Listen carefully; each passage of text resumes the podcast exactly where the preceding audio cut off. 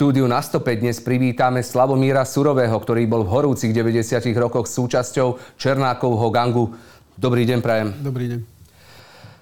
Pán Surový, e, teraz ste vyšli z väzenia, ale vrátim sa tak na začiatok. Koľkých vražd ste sa zúčastnili? Koľko vražd ste videli?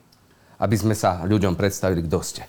Viete čo, v tom čase tom 90. rokoch, v tom 97. roku, ja som videl asi 4, 4 vraždy, pri ktorých dá sa povedať, že som sa ocitol tak nevedomo, nejako náhodou. No teda chcem povedať, že nevedel som dopredu, čo sa v ten deň udeje. Hej? Aj keď si to niekto možno myslí, že ale tam robil. No ja som u Černáka robil dokopy asi rok. Poznal som ho, spoznal som ho v 95. roku v Brezne, keď eh, prerábal blízko eh, domu, kde som býval, fitness centrum. Ja som bol vtedy po nehode a chodil som do toho fitness centra v rámci rehabilitácie, mal som zlomené nohy. A tak som sa s ním spoznal. V tom 95. roku som začal u neho pracovať v tom fitness centre, keď som tam Tomu chodil každý deň. No a potom, no. potom 96. Eh, rok som ma s ním nebol a v 97. roku, pokiaľ nebol v tom decembri vzatý do väzby, čiže dokopy rok, za ten rok som videl asi 4 skutky. Ktorá bola prvá? Myslím, že prvá bola vražda toho Lenharta z Prievidze, ktorá sa stala v Černákovej bystrickej firme Security. Kulturista z Prievidze, Pavel Lenhart. Neviem, či bol kulturista, ale viem, že mal robiť niečo so zbraniami alebo s výbušninami tento skutok som videl ako prvú vraždu, ktorú spáchal Černák. E, môžete nám možno tak e, v krátkosti opísať, e, čo ste videli, čo ste, čo ste zažili. On bol považovaný, tento Pavel Lenard, on bol najskôr, myslím, nejaký ochrankár v tých 90 rokoch, ale že zmizlo niekoľko jeho obetí. On bol tiež nejaký vraj zabijak. Čo ste videli? No toho Lenárta som v ten deň videl prvý a už aj posledný krát v živote. Nevedel som ani, kto to je. Viem, že z Černákovho rozprávania, že Melovci prišli za Černákom s tým, že tento Lenhár sa ich chystá zlikvidovať a aby mu v tom pomohli. Tak viem, že Černák povedal, že s Lenártom je dohodnutý, že za nejakú hodinu príde do firmy, že ho tam zavolá, že chce s ním niečo prejednať a v tej kancelárii bolo možno 8 alebo 10 ľudí, keď sa tá, ten skutok stal. Viem, že Černák sa s ním normálne bavil, sedeli spolu za stolom, ostatní sedeli v kancelárii tam na nejakej sedačke. A z ničoho nič priskočil Michal Čemi zozadu, chytil toho Lenárta, zvalil ho na zem, no a už som videl len, ako Černák vybral na stole pod koženou bundou pištol nejakú s tlmičom. No a bol tam aj Melo. Ktorý? Ivan či Karol? Oni tam boli obidvaja. obidvaja. Oni tam boli obidvaja. Bol tam s Melom ešte ďalší dvaja, ktorí s nimi chodili z prievizia, neviem, či Šovčík alebo ktorý. No a viem, že Ivan Melo, tuším, ho kopol na zemi, toho Lenárta. Niečo v tom zmysle, že koho si chcel zabiť alebo niečo také. No a Černák a potom ten pištol priložil vlastne na temeno hlavy toho Lenárta. Viem, že sa ho Černák spýtal ešte, že prečo si nebol na pohrebe môjho brata. Ja neviem, či sa oni predtým poznali, alebo ako sa poznali. No a tento Lenárt som počul, že povedal, že Miky, nechajte ma vonku. Čo som neskôr pochopil, aby ho akože nezakopali, aby ho niekto našiel potom. No a Černák mu potom strelil do toho temena hlavy a druhú mu strelil niekde pod oko. Obidve strelil Černák? Nebola, lebo niektoré verzie hovorili o tom, že Ivan Melo prvú ranu a druhú... Nie, druhú... obidve rany boli z jednej a tej istej zbranie vystrelené krátko po sebe, takže... Ja som to uh, tiež tak zachytil, že, že Pavel Lenár bol vlastne jediný, ktorý tak ako keby pochopil svoju situáciu a že ani neprosil o ten život, že že to prijal, akurát teda si dal tú požiadavku, nech ho nezakopávajú. Áno, no mne to bolo také, lebo vravím, toto bola prvá vec, ktorú som videl. A bolo mi to také, možno niekto na Lenhartovom mieste by spanikáril alebo reagoval nejako, nejako inak a mne toto bolo divné. čo vyslovil, čo som ja neskôr pochopil, že nechajte Keď ma, na tej zemi? Že nechajte ma vonku, asi, asi vedel, že... A, a keď videl tam melovcov, tak možno vtedy vedel, koľka bije, čo, čo sa tam asi mohlo udiať v pozadí, keď tam zbadal melovcov, lebo keď prišiel Lenart, melovci boli schovaní vo vedľajšej kancelárii. Áno, áno. áno. Až keď eh, tento Lenart, keď ho ten Čemi zhodil na zem, až vtedy vlastne Ivan Melo pribehol do tej kancelárie a... To vnímal tak, že, eh, alebo eh, ako to opisovali ľudia, že vlastne bratia Melovci sa ho báli a, a nejaký, nejak ich nerešpektoval v tom prostredí toho podsvetia okolo Prievidze a Hornej Nitry a že práve to bol ešte jeden taký z tých motivov, ako keby tá cesta ich na, cest, na, na tú pozíciu toho bosa Ivana Mela. Môže byť, ako vravím, Lenárta som nepoznal, ale Melovci chodili s takýmito intrigami, by som povedal, často za Černákom. Tak to vzniklo vlastne podľa toho, čo viem, už dnes aj vražda Gustáva Slivenského. Ako ste to prežívali? Tú vraždu Lenárta bola prvá vražda. Videli ste zomrieť človeka. No, viete, vtedy som si uvedomil, že, že asi ťažko sa mi bude dať odísť, ako myslím, z tej skupiny alebo od Černáka, že už to je sranda. Pretože ja som jedného času povedal aj Černákovi, že daj ma robiť niekde, ako som robil predtým, niekde biletára, lebo som robil aj biletára chvíľu na tej diskotéke Bystrici, aj vo fitness centre som robil takého cvičiteľa, alebo Trénera. tak mu vravím, daj ma na nejakú na ne, strážiť nejakú, nejaký objekt alebo niekde biletára robiť. No on mi vtedy povedal, že Slavo, ale už si niečo videl a môže sa stať, že raz z takej roboty, napríklad z nočne sa nemusíš vrátiť domov. Takže to boli také veci, že... Čo sa zdialo potom s tým telom Pavla Lenarta? Vy ste nejakým spôsobom pomáhali upratať to, lebo ako sa to... Nie, určite sa... nie. Ja som sa nikdy, nikdy som sa na žiadnej nikdy som nikoho nezabil ani som sa na žiadnej vražde nepodielal, ani mm-hmm. som nechcel. Skôr ja to, čo sa dialo potom. Áno, videl mm-hmm. som, ako naložili, pamätám si, mal ten Lenard nejaký štrikovaný sveter, naložili ho do Citroena, nacúvali jeho Citroen, to bolo tuším taký malý Citroen, nejaký Saxo alebo AX, nacúvali to pre dvere a dali ho do, do toho kufra jeho, jeho auta vlastného a Černák im povedal, aby odviezli to auto s tým telom mimo okres Bystrica, aby nepadlo podozrenie zrejme. Myslím, tam že pri nejaké buči ho našli. Áno, niekde tam e, pri Turčianských tepliciach nejaký, ne, niekde buči, tam ho našli po dvoch dňoch, čo som potom čítal asi. Uh-huh, uh-huh. Čo bola tá ďalšia vražda? No, ďalšia vražda bola e, vražda Gustava Slivenského, ktorá sa stala v popradskom hoteli Gerlach. To tiež e, vzniklo tak, čo viem potom už e, na poput Mela, alebo Melovcov, že mali prísť zase s nejakou intrigou za Černákom, že Slivenský zháňa na ňo nejakú zbraň. Potom tuším aj Oláha do toho zapojili, že aj on.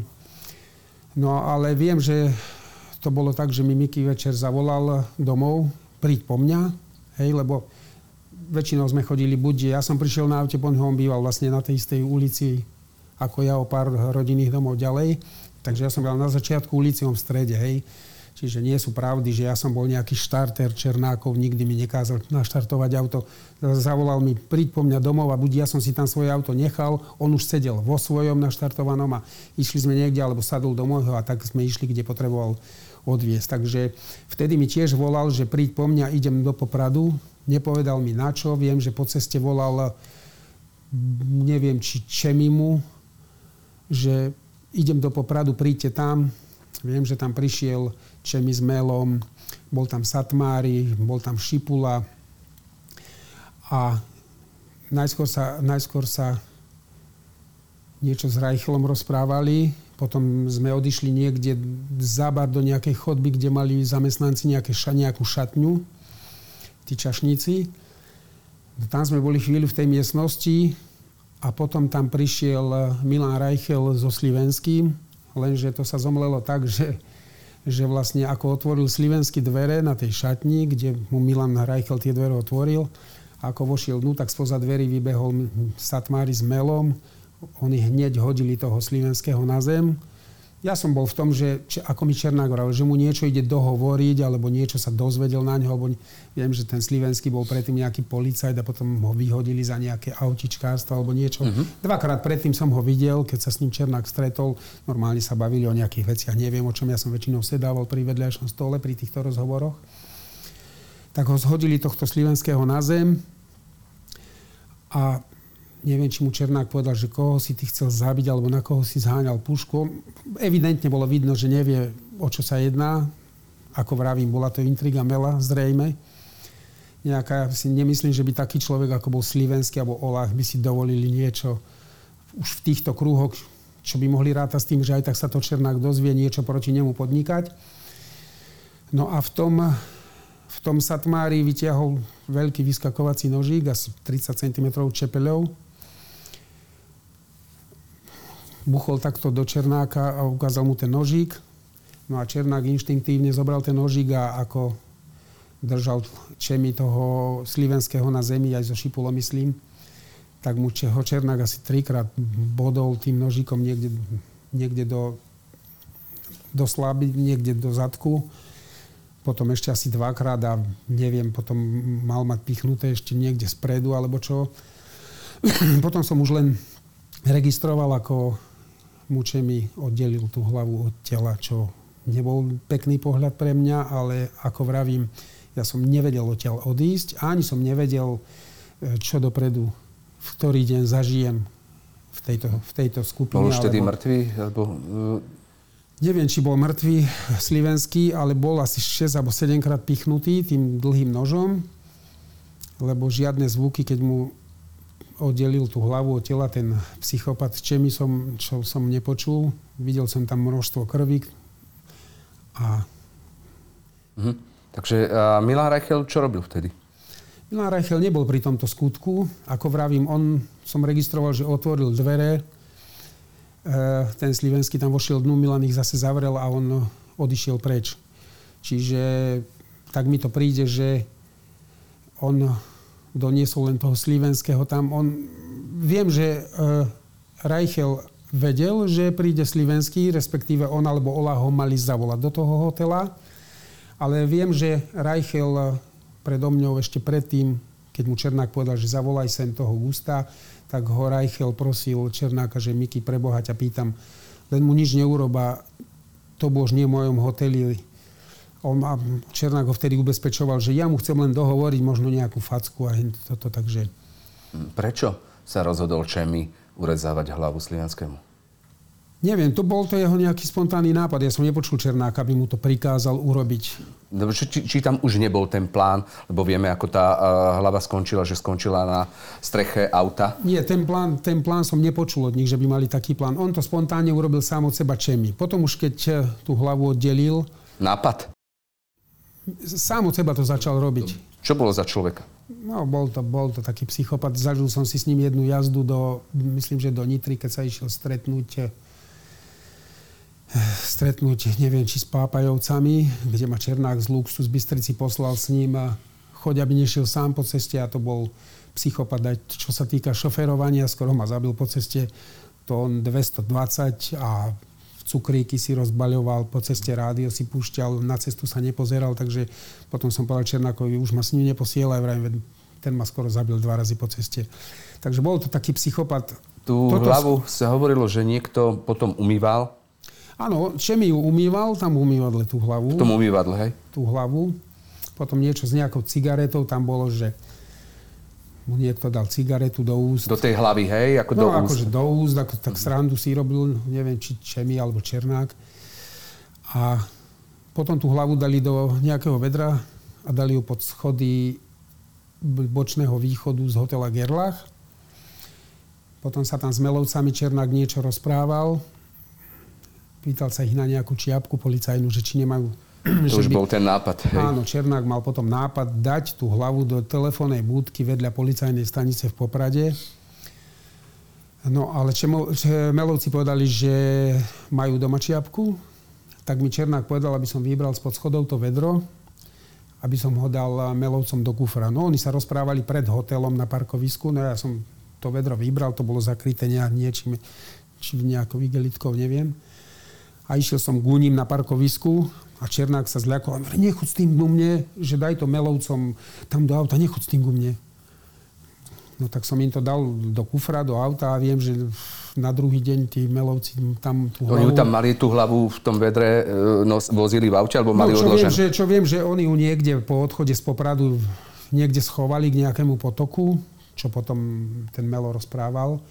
Išli domov do Prievidze po tú policajnú čiapku, vrátili sa tam a dali to na nejaké sídlisko juh, kde ten Gustav býval a dali to tam na nejaký žiguliak, na ktorom sa to našlo na kapotu tu tú jeho hlavu. Tá, to, ten nápad bol Černákov o tej čapici? Ten nápad o čapici už bol potom Černákov. Čemi už potom neparticipoval, on ako keby si urobil, ne, nejak uľavil, dokázal, dokázal. že je chlap a už ho to viac To sa predvádzal pred Černákom, myslíte? Dosť. dosť. Takže to bolo skôr také, tak, také teatro pred ním. Dosť sa... On sa aj tak divne správal, aj viem, že bol taký incident v hoteli Lux, keď Černákovi niekto žaloval, že Čemi ešte s, nejak, s niekým z, tam z, z tej oblasti Nové zámky, že boli v Černákovom tom erotickom salóne a že tam pripity nejak nevhodne sa správali k tým pracovníčkam, tak viem, že Černák prišiel vtedy do Luxu a ich tam trošku vycápal poza uší. Báli sa ho? No určite. Áno, mali aj, aj Čejmy mal rešpekt pred Černákom. Určite, určite mal, určite mal. Akurát rešpekt nemal už pred ostatnými, že k ostatným sa správal tak nadradenia, popri tom ja neviem, Černáka poznal v tom čase možno pol roka. On sa tam niekde skrýval, v Bystrici mal tam nejaké problémy v Dunajskej strede. No, od tých šipočov, šipočovcov ušiel, myslím. Ne. Ale e, čo by som... Tá ďalšia vražda bola ktorá? Ďalšiu vraždu, ďalšiu vraždu ktorú som videl, bola vražda, myslím, že Šimaneka. Uh-huh. To bol ten polský podnikateľ, milionár, podvodník, milionár, podnikateľ, akokoľvek eh, ho ľudia volali. Uh, vražda, pri ktorej sa malo zúčastniť strašne veľa ľudí. Čo ste videli?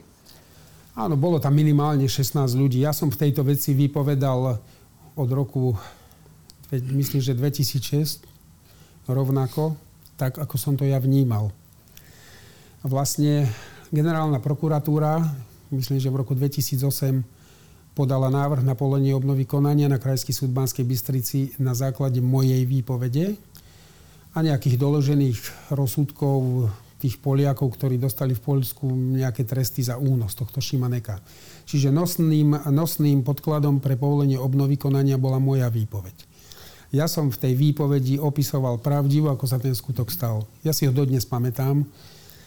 Zúčastnil som sa aj previerke, tuším, s pani Mišikovou na polomke toho, toho skutku. A ja som e, vypovedal v tom skutku rovnako. Viem, Čo ste videli? Viem, ako sa ten skutok stal. Viem, možno dve, tri osoby mi unikajú, ktoré tam boli z tých 16, 17 ľudí. Nikdy som nechcel niekoho krivo obviniť, preto keď som si nebol istý, tak som povedal, ešte tam boli nejaké ďalší dvaja, traja, ale neviem, kto to bol. Prečo 16? A, a na takom mieste niekde ďaleko, ja som tam tiež bol pozrieť, e, to je naozaj na takom odľahlom mieste 16 ľudí. Viete, Šimanek bol držaný najskôr na penzióne Šark na Bystrej v jednej miestnosti, ktorej bol neskôr držaný aj Bachleda, ten nezvestný popradský primátor, alebo čo to bol. No, tam som bol s Černákom asi dvakrát, keď bol tam držaný v tej miestnosti. Černák tam s ním niečo vyjednával. Chodil tam nejaký Poliak, ktorý sa rozprával s tým Poliakom po poľsky, ale vždy tak, aby tak menil hlas. Čiže vedel som, že oni sa poznajú. Hej? A on nechcel, aby ho ten Šimanek spoznal. Dokonca aj Šimanekovi, keď dali telefonovať z nejakého mobilu, tak mal ten mobil prípojné zariadenie, ktoré počúval ten druhý Poliak ktorý buď bol maskovaný on, alebo ten Poliak mal nejaké vrece na hlave, aby ho nevidel, aby vlastne nikoho nevidel. A ten Poliak druhý počúval, čo Šimanek telefonuje, aby niečo nepovedal, ako potom bolo zrejme zo spisu, že v šifrách niečo v kódoch povedal svojej manželke, kde ho držia. Viem, že potom bol prevezený na chatu na Krpačovo, tam bol držaný asi dva dní. Tam som raz bol s Černákom, alebo dvakrát, tiež s týmto Poliakom, ktorý mu dával volať ohľadne nejakého výkupného domov. No a potom už bez mojej prítomnosti ho previezli na chatu v Polomke, kde ja už som len prišiel na chatu spolu s Černákom a ďalšími viem, že nás tam viezli na džípe na dvakrát. Bol tam Horvátsko, Šicko, Lárik tam bol. No a tam vlastne na tej, na tej chate, keď sme tam prišli, tam už nejakí Černákovi ľudia kopali jamu za tou chatou. Lebo Černák sa pýtal, že či už je tá jama vykopaná. Černák povedal vzadu za chatou, že doneste toho Šimaneka sem za chatu. On už tam bol teda vyvezený, on tam tiež bol nejaký čas väznený alebo držaný? Bol tam možno jeden deň. Mm. Ako som to vnímal, kedy od, mohol odísť z toho Krpáčova, tam ho chodili strážiť na tú chatu, títo Černákovi, Piliar a Moravčík tak asi jeden deň mohol byť na tej polomke a pravím, my ako sme tam prišli, my sme neboli dnu v tej chate, len Černák povedal, že doneste toho Šimaneka sem vonku. No oni ho, oni ho doniesli vo, ku, tej, ku tej jame a tam Černák ho chcel postrašiť, že vyťahol, vyťahol, nie, že vyťahol zbraň, ale pýtal si zbraň, pýtal sa Černák, má tu niekto zbraň? No Šipula iniciatívny vyťahol spoza pása nejaký, nejak, nejaký pištol a podal ju Černákovi. No a v tom, v tom Černák e, túto pištol strčil do úst Šimaneka. Ten Šimanek bol veľmi roztrasený, rozprával niečo po polsky, že ja, ja, že ja dám peniaze, dám peniaze. A Černák Moraví, ja už od teba nepotrebujem žiadne peniaze, že niečo stretneme sa v pekle alebo niečo také a strelil mu vlastne do tých otvorených úst Všetci 16 ste stáli okolo, keď všetci 16, toto divadlo Všetci 16 ľudí tam to videlo. Ja nechápem akurát tú vec, keď bol tento skutok vyšetrovaný, že čo asi, čo asi lebo nepoznám tie výpovede, čo asi uviedli títo ľudia, ktorých som ja uvádzal a ktorí boli v tom čase vypočutí k vraždi Šimaneka, pretože všetci tí ľudia museli vidieť to, čo som videl ja.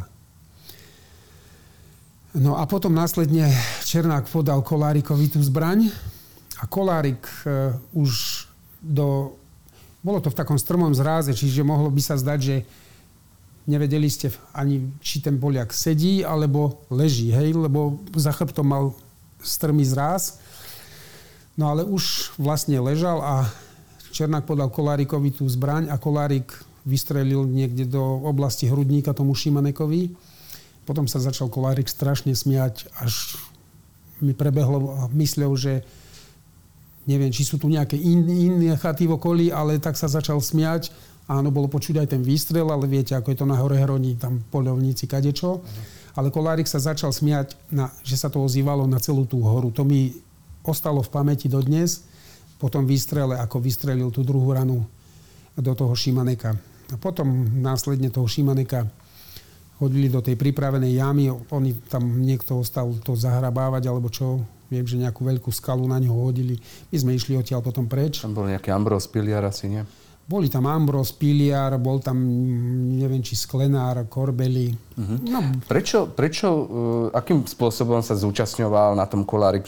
Kolárik uh, s týmto skutkom v zásade nemal. Až tak spoločne robili si to Černákovci s uh, Poliakmi. Áno, ja som sa potom dozvedel, že v tom čase, vlastne to bolo ten september, v oktobri bol zastrelený holub, No ale v tom čase už e, dosť participoval Kolárik s Černákom. Uh-huh. Už vlastne, bol krsný vtedy? To už bolo to? Už bol, krs, už uh-huh. bol krsný. Krsný toho jeho syna. Vlastne sa stretávali tak, aby Holub o tom nevedel s Kolárikom. Kolárik vždy prišiel s Horvátom, lebo Kolárik sa vždy Horváta zastával. No a viem potom, že zavolal ich tam Černák.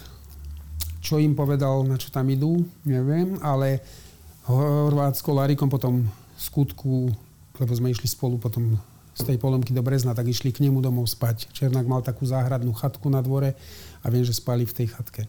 Ono sa to vysvetľovalo tak, že, že Černák na schvál často povolával k sebe mnoho ľudí práve kvôli tomu, aby, aby videli, ako vie vraždiť a ten rešpekt si týmto budoval. Je to možné? Bolo to, bol to jeho taká možno pohnutka, lebo prečo inak by mal 16 ľudí okolo seba? Áno, toto bolo, toto bolo onom v týchto našich kruhoch známe. On si takto budoval rešpekt nielen týmito vraždami, ale aj vecami, že príklad učil aj tú svoju tých svojich zamestnancov, tú výjazdovú skupinu, ktorí mali tam nočné zmeny, ktorí chodili po tých podnikoch, po tých diskotékach, dávať pozor. Aj ich učil, keď uvidíte v Brezne auto s cudzou špz hneď na drzovku, zablokujte auto, po prípade vyťahnite ich z auta, čo tu robíte, za kým ste prišli v noci, cudzia špz v tomto meste. Nech vidia ľudia, nech sa rozšíri taká, taká, taká aura okolo, že sem sa ku mne nikto len tak nedostane mi ublížiť, lebo už je tu takéto, takáto odozva a taký, takéto toho strachu vôkol. Že šíril to tak, lebo... On to potom no. aj naschval rozprával na nejakých rôznych oslavách a tak, že, že u nám sa nedostane cudzie auto, my všetko vyťahujeme z auta hneď.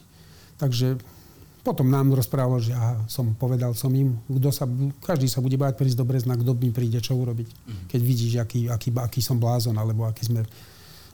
Takže, takže šíril to tak uh, cez svojich ľudí ďalej, aby všetci vedeli, akým spôsobom je vraždiť, akým spôsobom uh, to tam ovláda celé a kontroluje. Hej? Že bola tá jeho aura uh, strachu taká, taká mocná v, te, v tej dobe.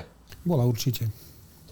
Vy ste hovorili, že strelil kolárik tú druhú ranu z pištole. Dnes ale je zatiaľ nepravoplatne odsúdený e, za účasť na tejto vražde a práve za ten druhý výstrel e, Jan Kán. E, dostal 12 rokov na prvom stupni, čaká sa na druhostupňak. Ako to teda bolo? Viem, že dostal 10 rokov Kán. Zdá, mu zvyšovali teraz Viem, 9 že na prvom, na 12. prvom rozsudku má nejakých 8 a teraz asi 10. Abo tak, možno sa milím, áno, samozrejme. No, no, viete, to je čo ja sledujem v médiách tieto veci, tak eh, v tom prvom pojednávaní, keď Kán dostal tých 8 rokov, tam tuším, sudca nezobral výpoveď Horváta ani do úvahy, lebo on je nedôveryhodný. Jediný človek na Slovensku, ktorý bol odsúdený na Horvátovej, aj to len prečítané výpovedi som bol ja a Bado všetkých ostatných, ktorých predtým krivo obvinil, vždy boli oslobodení. Či už to bol Jordan, advokát, ktorý mu mal ponúkať 10 miliónov za nejakú zmenu výpovede, ale Horvát nikdy nedal pravdivú výpoveď vo veci Šimaneka. Veď zoberme si, že v 97. roku najskôr z toho obvinil Černáka, potom následne na odvolacom najvyššom súde tú výpoveď stiahol, povedal, že Černák pritom nebol, že tam bol Holub, Štefan Fabian, ktorí nikdy pritom neboli. Čiže Horvát dodnes nedal pravdivú verziu výpovede Šimaneka. Ako som uvádzal, ja od 2006 vypovedám za Šimaneka tak, ako som to vnímal, videl a zažil. Nikdy som nekrútil s výpovediami, nepotreboval som to.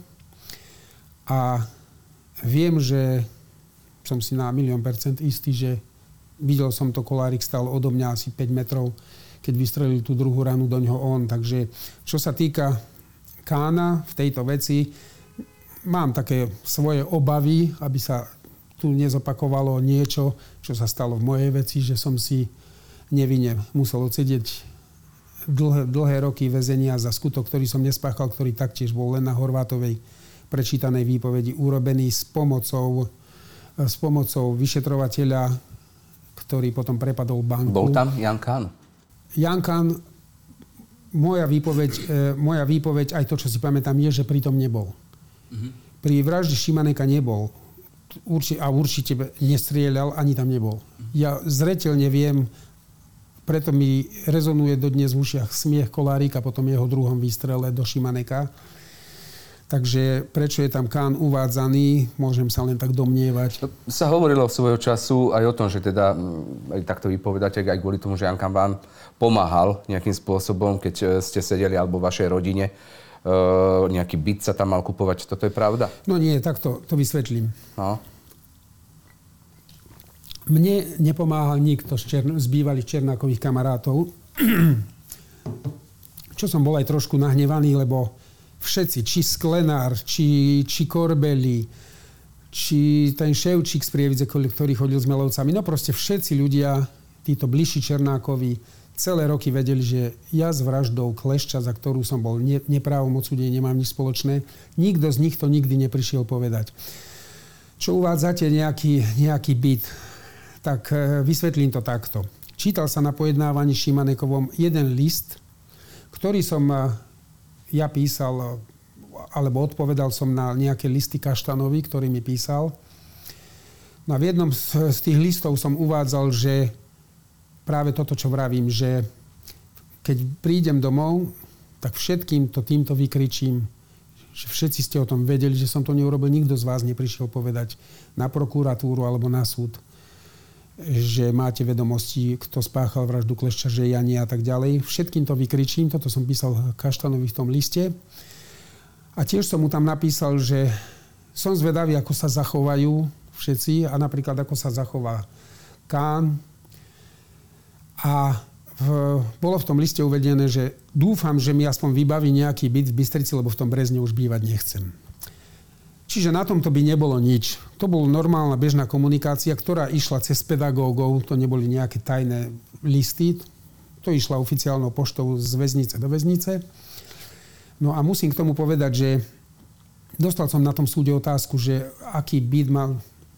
No, ja som nežiadal od Káne nejaký byt. Ja som tam uvádzal, že dúfam, že mi pomôže vybaviť, keďže býva v Bystrici a ja chcem odísť z Brezna do Bystrice, že mi pomôže vybaviť nejaký byt, zohnať, pozná tam ľudí a tak ďalej. Ale musím k tomuto uvieť ešte jednu vec.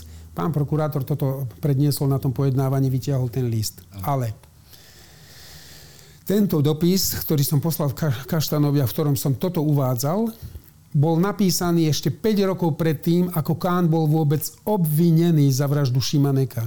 Čiže ja som nikomu nemal záujem vtedy ani pomáhať, ani nič. Ten list bol písaný ešte 5 rokov predtým, ako bolo vôbec zrejme, že Kán bude obvinený. Kán bol obvinený až 5 rokov na to. Takže ja som v tom čase nemohol ani vedieť, že na nejakej Horvátovej alebo na nejakej Černákovej, možno krivej výpovedi bude do prípadu Šimanek vsunutý Kán. Ja som to v tom čase nemohol vedieť. Staral sa o vašu rodinu nejakým spôsobom? Lebo myslím, že aj Sklenár vypovedal, že mu nejaké peniaze dáva, že o nejakých ľudí sa teda stará, že Sklenár otvorene nejak povedal vám o, o vašu rodinu, keď ste tých 12 rokov boli vo vezení, sa staral Jan Kán? Viete čo, takto vám poviem. Ja som nebol v kontakte s nikým. Rok som doma a dodnes som e, nikoho nestretol z Černákových ľudí. Tri alebo štyri krát som stretol za posledného pol roka Michala Ondrejčáka, tam e, blízko v Bystrici, kde býva. E, tam venčil psa. Nič, rozprávali sme sa bežné také veci, asi 5 minút. Vravel mi, že má nejaký erotický salón v Bystrici a to bolo všetko. Nestretol som sa dodnes ani so sklenárom, ani s nikým. Kána som e, stretol, myslím, že raz alebo dvakrát náhodne niekde, neviem, či pred tromi mesiacmi niekde v Bystrici v Kauflande, bolo to tuším cez víkend, tak skoro ráno. Bol tam s nejakým malým chlapčekom, neviem, myslím, že to bol jeho, jeho vnúk, ale nikto nepomáhal mojej manželke. Nikto. Moja manželka si pomáhala sama, nikto jej nepomáhal. Či už ona sa stretla alebo volala niekedy s niekým alebo s kánom, toto neviem predsa Kán bol eh, krstný môjmu chlapcovi, Áno. môjmu synovi. Takže trošku ma to aj mrzelo v tom, že... Ale zase chápem, možno aby nevznikli nejaké, nejaké, nejaké intrigy. Možno je to tak aj dobré, že nie, nie som dodnes s nikým v kontakte.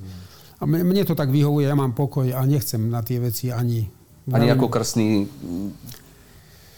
Tak, viete, Dobre, ktorá bola ďalšia vražda? Povedzte. No a ďalšiu vraždu, čo som videl, bola vražda Imricha Oláha, ktorý bol zaškrtený káblom od počítača zase na Černákovej firme v Bystrici v kancelárii. To bolo ten Renoxe alebo e, Security 3? To, tá firma Renox Security 3 sídlili obidve na jednom poschodí Aha, v, tej, v, tej, v tej budove, ktorá patrila vlastne Černákovi, respektíve tej firme Renox. No a tam e, Taktiež pamätám telefonát Černáka, keď sme sedeli v kancelárii, že telefonoval, tuším, že Satmárimu alebo komu, že, že príde sem Olách, kde ste, oni mu povedali, že v McDonalde, že príďte sem na firmu, lebo príde sem Olách. Toto som registroval, keď som tam sedel na parapetnej doske pri okne. A viem, že vošiel Olách, normálne si zložil bundu, bolo to už v takom zimnom období zložil si bundu, položil si nejakú plechovku so sprajtom, kľúče, mobil na, na stôl. Posadil sa oproti Černákovi a chvíľu sa debatovali, zrazu sa otvorili dvere, to už prišla osádka, ktorú Černák zavolal z toho McDonaldu. Vtrhol dnu, myslím, Satmári. Ten zvalil toho Oláha na zem. No a začali ho tam nejakým káblom, ktorý tam bol na poličke od počítača škrtiť. Viem, že tam bol aj kaštan, vtedy v kancelárii, tam ho začali škrtiť a tiež to malo byť za nejakú, že mal ako Slivensky zháňať, alebo mali to robiť spolu nejakú zbraň na Černáka. Takže on bol aj pri vražde aj Slivenského, tento Olach? A potom no, bol nakoniec zavraždený. nebol priamo pri vražde Slivenského, ale bol vtedy v tom hoteli spolu a, s Reichelom, keď sa to Rozumiem. stalo. Myslím, že on Slivenského zavolal, eh, aby prišiel do... No a, takže opäť eh, človek, ktorý, o ktorom sa dozvedeli, alebo Černák dozvedel, že by ho mohol zavraždiť? To, to bol ten motiv? No motiv mal byť, že zase s tým prišli Melovci, že počuli, že tento Olách mal zháňať nejakú zbraň, alebo spolu s tým Slivenským, že ju mali zháňať. Už si to presne nepamätám, ako ten, to bolo. Ten kabel, e, škrtil ho Satmári, ste hovorili?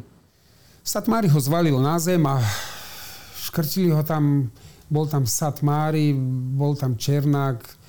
Ja viem, že on, ako ho prevrátil ten Satmári na zem toho láha, tak on ako padal dozadu, tak nohami kopol do takéhoto stolík, stola, na ktorom mal tie veci, to popadalo a toto im zavadzalo asi v tej manipulácii. Černák tam kričal, že Slavo, Mišo, zbierajte tie veci, alebo čo, ale Moravčík tam ani nebol, on bol v tom čase na chodbe. Mm-hmm. Bol síce obvinený chvíľu za tento skutok, ale ja som tam pozbieral nejakú plechovku, čo sa vyliala, na koberec som položil na stôl a viem, že bolo tam potom niečo také, že ja s Moravčíkom alebo niekto, že mali sme ho držať za nohy, čo bola výpoveď nejakého útajného svetka v tom čase.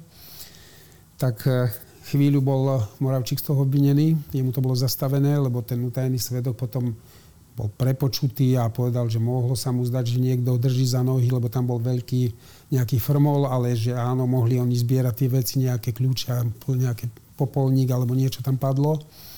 Tak Moravčíkovi bola táto vec zastavená, nie možno po troch mesiacoch, mne až po nejakých 8 rokoch, aj keď ten utajený svedok vypovedal, že Slávo s Mišom Moravčíkom tam nerobili nič. Kto to bol? Ivan Melo alebo kto to bol? Kto ten? E, svedok utajený. Viete čo, myslím si, že ten utajený svedok, tá výpoveď bola Kaštanová. Kaštanová? E, čo sa potom dialo? E, bol to, bol to pomerne zrejme rýchle, keď tam toľko chlapov na ňo naskákalo. Čo sa dialo potom? Potom znovu vyniesli Oláha do BMWčka, ktoré patrilo v tom čase Alinovi Korbelimu. Tam ho naložili a Černák nám povedal aj s Moravčíkom, že chodte, chodte im tam pomôcť. Viem, že Kaštan išiel na svojom aute, išli niekde za Bystricu, niekde na Myčinu, niekde na Hrochoď. Mm-hmm. Kaštan sa tam vozil po ceste a akoby dával pozor a my sme tam boli asi siedmi, oni tam kopali jamu, ja som sa do tohto nezapájal. Oni tam vykopali nejakú jamu, kde potom toho, toho oláha dali do tej jamy a Vrátili sme sa naspäť na, na firmu, kde už čakal Černák a my sme išli potom odtiaľ domov. Mhm. Ten Alino Korbeli, čo ste spomenuli, to je ten, ktorému sa hovorí nejaký vodič mŕtvol alebo niečo takéto? No neviem, či predtým viezol nejakú mŕtvolu, ale proste Černák povedal jemu, aby nám nacúval svoje vozidlo, dali to do jeho, do jeho kufra. Dokonca viem, že on tam ani tým telom v kufri neprišiel hneď na tú hrochoť, až keď bola vykopaná tá jama, on tam niekde obďaleč niekde čakal, až keď mu niekto, neviem, či kaštan zavolal, mm-hmm. že tá jama bola vykopaná, tak až vtedy tam prišiel. Vy e, ste už hovorili, že, že ste neboli pri Černákovi dlho, takže to prvé, prvé stretnutie s Mikulášom Černákom bolo kedy a kde? Viete čo, ja som sa prvýkrát s ním stretol možno v nejakom 92. roku, viac menej tak náhodne, v, na námestí v Brezne. Poznal som Alojza Háziho videl som ho tam. Černák mal v tom čase neprehľadnutelné auto, mal nejaké BMW 850. To bola tá Alpina známa? Nie, nie. Ešte to nie. bolo ešte v 92. roku, mal nejaký športiak 850 BMW, ktorú možno v kraji alebo v okrese viem, že mal okrem neho len Čupka, majiteľ Bystrického pivovaru v tom čase a ešte aj takú isté, také isté zrejme mali farby. A na námestí v Brezne raz večer, keď som išiel, tak som zazrel Alojza Háziho, ktoré som, ktorého som tak trošku poznal a bol v spoločnosti Černáka. Takže takto som sa prvý raz dal s Černákom do, do reči. A to mohol byť dvoj, trojminútový rozhovor. Ja som sa pozdravil vtedy s Házim a potom viem, že ešte raz som sa s Černákom stretol. Neviem skrz čo to bolo, nejaký krátky rozhovor, niečo, či som ja niečo potreboval, alebo niekto od neho niečo, neviem už. No a potom, ako vravím, v tom, až v tom 95. roku som sa s ním spoznal bližšie, keď eh, prerábal a začal prevádzkovať to fitness centrum Brezne asi 200 metrov od domu, v ktorom som ja vtedy býval. Čo bol teda ten dôvod? Ako ste sa k nemu dostali? Ako ste začali pre neho pracovať? Viete čo, keď som tam chodil v rámci tej rekonvalescencie po tom úraze e, nôh, ja som sa poznal s jedným, ktorý sa mu staral o to robotníkov, keď sa to prerábalo, to bol starší, starší chlap. S tým som sa poznal. Dokonca aj ten úraz e, tých nôh sa mi stal v jeho aute, keď nás vyvrátil jeden, keď sme išli z nejakej, z nejakej diskotéky za Breznom, nás vyvrátil do betónového múru, namúral. Tak chodil som tam viac menej, vedel som, že sa mu stará Černákovi tento starší pán o to, tak viac menej som tam chodil za ním. V tom tam ale chodil Černák denodene sledovať tieto práce. Prišiel raz na Mercedesi S-klase 500, raz prišiel na Nissane GP. Potom viem, že chvíľu na to bol prepustený ten jeho brat z väzby aj s tým Janom Handulom. Oni tam začali chodiť, ten jeho brat mal zase nejaké BMW. Mne toto imponovalo, ja som od malička inklinoval k autám, dokonca som aj istého času pretekal na autách, či to už bolo do vrchu a toto ma bavilo od malička. Čiže preto som tam chodil do toho fitness denne aj v rámci tej rekonvalescencie. No ale aj obdivovať, dá sa povedať, tieto, tieto auta, ktoré v tom čase ste v okrese nevideli a potom na návrh Černáka, že či nechcem tam vo fitness centre pracovať, lebo videl, že sa vyznám do týchto posilovacích vecí, tak som tam ostal istý čas pracovať a potom ma dal, ako som už uvádzal, na tú jeho diskotéku do Bystrici, tam som bol chvíľu. A potom, keď vlastne som si nejako možno získal dôveru jeho, alebo dôveru jeho brata, ktorý, ktorý, ktorý ma mal tak v obľúbe, dá sa povedať, aj s tým eh, Janom Handulom, toho Jana Handulu som ešte, ja som ich poznal ešte tak z tých učňovských, Ale oni boli takí trošku mm, vymyselníci. Aj vy ste s nimi tak nejak sa stretával na takých No, Lakých. oni boli takí, takí, takí prchkejší, hej, taká horehronská natúra, takí no, do, baru a, do baru a dobytky a tak mm-hmm. ďalej. Dokonca viem, že keď bol tento Černá kobra prepustený s tým Janom Handulom. Za tú vraždu, alebo teda za, za zabitie toho, toho Schwarzbachera. Za, to v tom 95. roku. Áno. Tak mi Černák dal na starosť, že keď nebudem s vami, hlavne tak cez víkend dávaj na nich pozor. Nech nepijú, vedia, skade teraz prišli. Jano je taký prchký a Vlado tiež nepovie, že nie a dávaj pozor, nech sa niekde nepobijú, aby ne, nenastal nejaký problém. Teraz prišli z väzby, no ale viete, zažil som jednu takú, takú akciu s nimi, kde nejakému, tuším, že to bol nejaký Rus, v nejakom bare na námestí v Brezne Ehm, dostal popisku od nich, aj keď som nevedel tomu zabrániť, pretože Jano Handula bol dvojmetrový chlap a ten mal v očiach amok, keď videl, keď mal vypité a keď do bitky to nepoznal brata vtedy. Takže jednu, zažil som s ním jednu takúto vec, potom Černák e, ako im dosť prehováral do duše, dokonca som bol raz u neho, tak hodil telefón o, zem, keď počul na hlase svojho brata, že má vypité a nevedel ho dva dní nájsť, takže... Mm. Tam bol, je tak, že Černák nepil vôbec? Viete čo, Černák eh, nepil, pil len keď bola nejaká taká väčšia oslava. Mm-hmm. Aj to na ňom ste nevideli, že má vypité. Mohol vypiť fľašu balantínky v tom čase a na ňom ste nepoznal, mm-hmm. že má vypité. Takže... Vy ste, uh, takto Černák napísal, že, že nejak štartér potom e, vy ste to ale nejak vyvracali. Takže čo, čo bola vaša pozícia pri Mik- Mikulášovi Černákovi? Viete, čo môžem dnes povedať? Mne sa Černák za tieto veci ospravedlnil.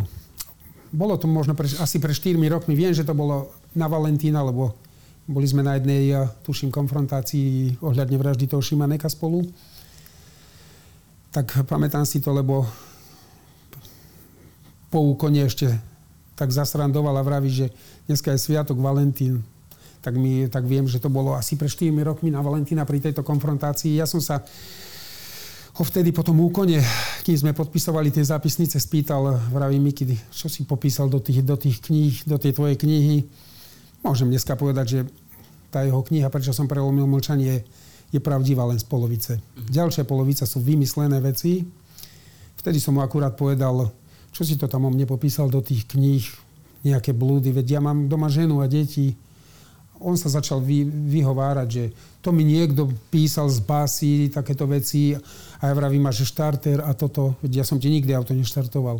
Tak on mi vtedy na to odpovedal, že vy ste robili v Prešove na súde pred tým jeho uložením toho doživotného trestu. Vy ste zo mňa urobili tam beštiálneho vraha a ja som sa musel nejako brániť. Takže a zosmiešniť svetkov, spochybniť. Vrajím, no ale ja mám doma rodinu a také veci, ktoré si ty popísal do tej knihy, dobre vieš, že nie sú pravdivé, tak sa mi za to ospravedlnil. Takže tá úloha vaša bola aká? No v štarteru určite to nebolo. Nikdy ano. v živote... Boli ste vodič, možno ochrankár? Ako to bolo? Takto, ako vravím, aj z Černákov rozprávania viem, že mňa si obľúbil ten jeho brat, ten Vlado.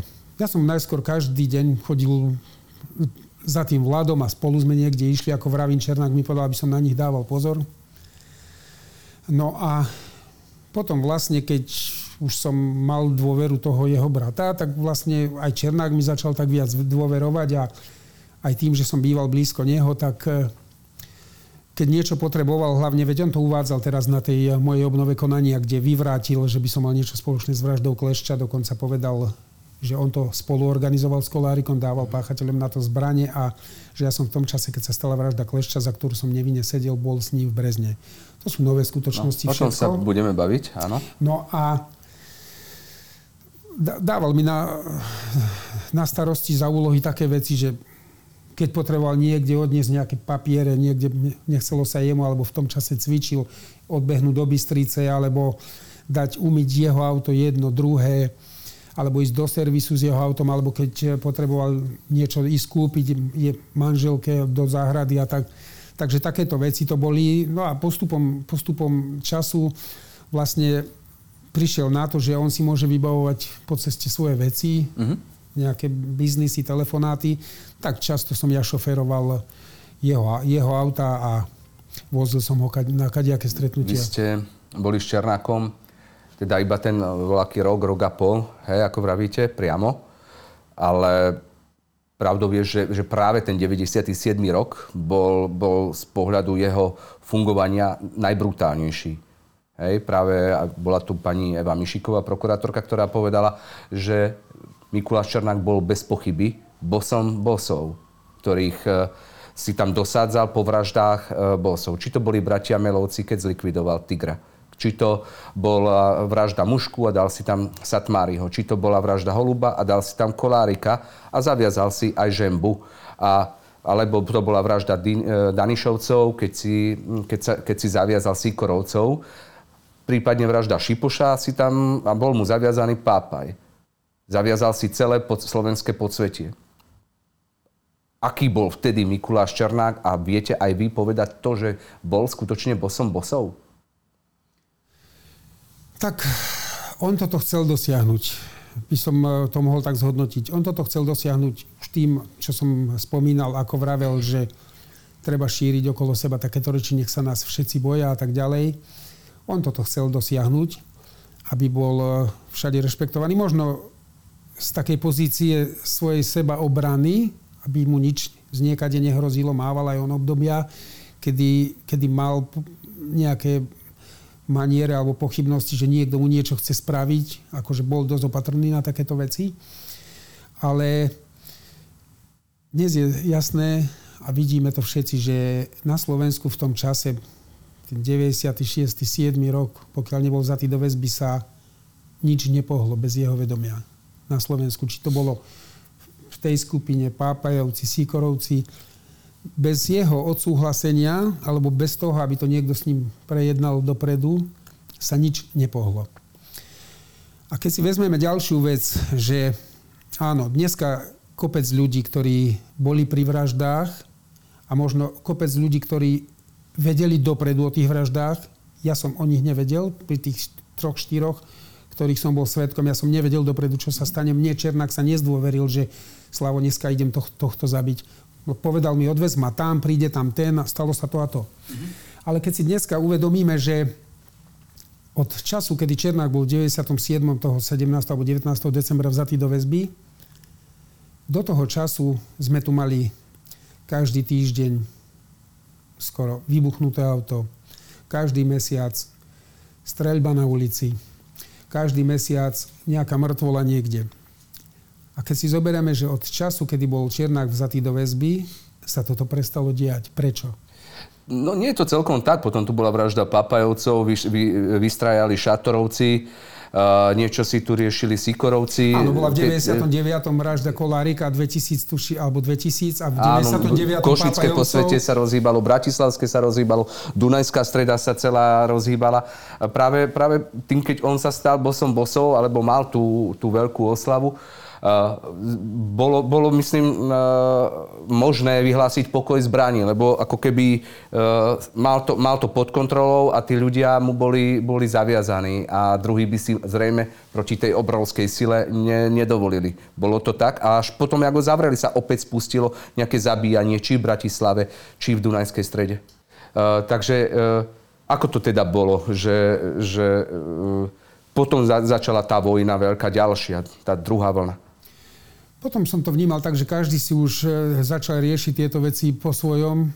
Videli, že Černák je zavretý, takže každý mal, každý mal takú príležitosť nejakú nezodpovedať sa jemu, lebo je to obťažné konať, keď on je vo väzbe, o niečom ho upovedomať. Potom si už, áno, stávali sa tieto veci, to boli nejaké také dozvuky. Len som chcel tým povedať, že tí ľudia, ktorí sa aj zúčastnili tých vražd, či už vedome alebo nevedome okolo Černáka, takmer všetci sú dodnes doma, majú pokoj, nikdy neboli, možno nie, väčšina z nich ani vypočúvaní, ani nikde ťahaní. A vidíte, ja som si, dá sa povedať, možno za nich všetkých odsedel niečo, čo som neurobil a všetci o tom dodnes vedia a to ma tak na to trošku. Tuším, sme zabudli na jednu vraždu a to bola vražda Petra Novotného. To je piatá vražda. Uh, tam to bolo ako? Aby som sa k tomu vrátil. No, pri vražde Petra Novotného bol Šipula Čemi, Satmári a Ivan Melo. Čiže v tom čase, dá sa povedať, najväčší psychopati, aký, akých mal Černák okolo seba mal a akých používal na takéto veci. Ja si pamätám na tento skutok. Ja som bol chvíľu obvinený z tohto skutku.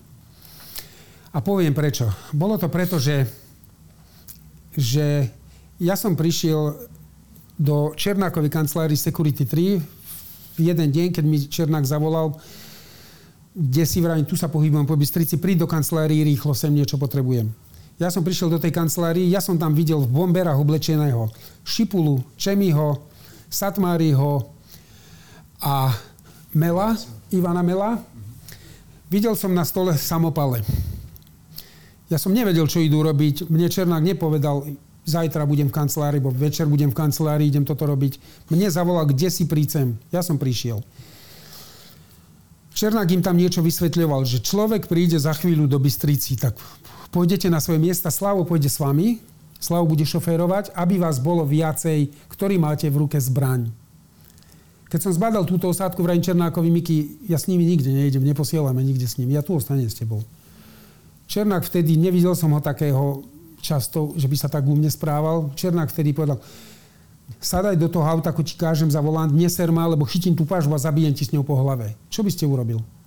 Ja som nevedel poprvé, čo idú robiť a po druhé, tak, od Černáka takáto reakcia, tak som sadol za volant, Čemi mi povedal, poď autom Predlux, išiel som Predlux, tam som zbadal Mercedes, aký v tom čase používal tento Tiger, ten Peter Novotný z Partizánskeho alebo Stopolčenia, alebo skade bol. Čemi mi povedal, tu zastan, tu stojí. O niekoľko minút, ja neviem, išiel ten Mercedes okolo, on s niekým volal Čemi, alebo si dávali nejaký signál s niekým, ja neviem. ten Mercedes, oni začali páliť z týchto, z týchto štyroch samopálov, dokonca tuším, Melo vtedy vyskočil z auta, skľakol si na koleno Ivan Melo a začal strieľať po tom aute, po tom Mercedes ešte keď prišlo, prešlo okolo nás, odzadu, čo viem potom aj z nejakého vyšetrovania, že tento Peter Novotný zomrel práve na nejakú strelu, ktorú mal odzadu v hlave.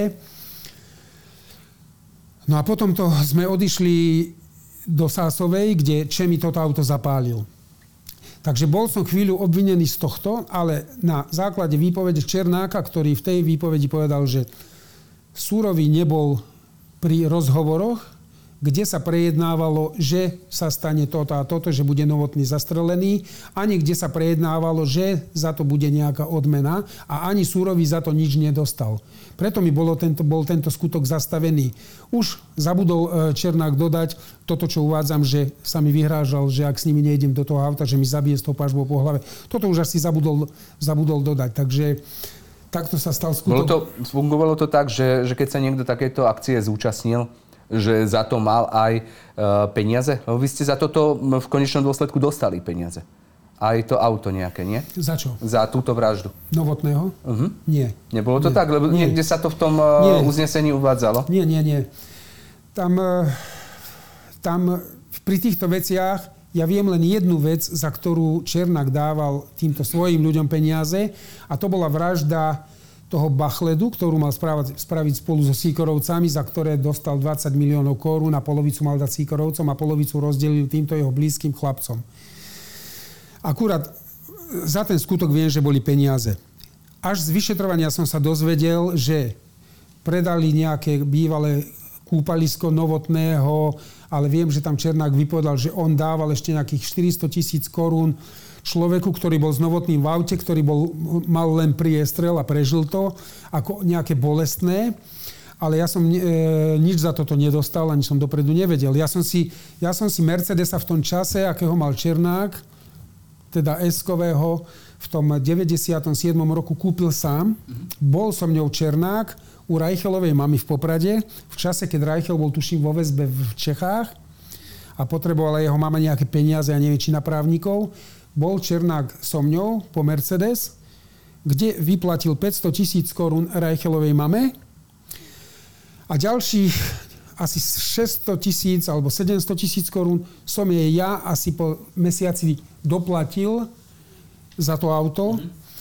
Takže ja som nič nedostal za žiadnu vraždu. Černák eh, hoci kedy dával svojim ľuďom auta len za nič. Príklad Korbelimu, Sklenárovi BMWčko. To boli auta, keď niekto bol niečo dlžný alebo v nejakom spore s niekým a vyšlo to cez tú Černákovú security, že ten je tomu dlžný, výbav to. Černák dal, zoberte tomu človeku auto, dlžné peniaze človeku vyplatil Černák zo svojich auto dal Korbelimu, ďalšie auto, ktoré niekomu zobral, čo bol niekto dlžný, dal Sklenárovi a takto to tam fungovalo. Čiže z týchto vražd nemal nikto nikdy nič. Koľko ste zarábali u Mikuláša Černáka? Tak e, v tom čase som normálne asi 30 tisíc korún mesačne dostával z peňazí, ktoré boli firm, vyzbierané firmou Security 3 na tom, dneska sa to dá povedať, tom výpalnom alebo tej, na tej ochrane. Som dostával 30 tisíc korún mesačne, čo bol taký priemer, tam asi 15 alebo 20 ľudí boli mesačne platené z tých peňazí. No v tej dobe veľký peniaz. Z tých peňazí. A hoci kedy sa stalo, že príklad, čakal som Černáka pred hotelom Lux, s niekým sa tam rozprával, potom sadol do auta a vraví, dobre, poď ideme do Brezna, ideme domov. Chytil, vyťahol, ja neviem, 100 tisíc korún z vrecka, dal mi. Ja som sa pýtal, Miky, to je za čo? Zarobil som, nestaraj sa, odlož si. Takže to boli takéto peniaze, ktoré mi takto často mne dával. Ja neviem, či to bolo, pretože si ma on obľúbil, tak ako jeho brat.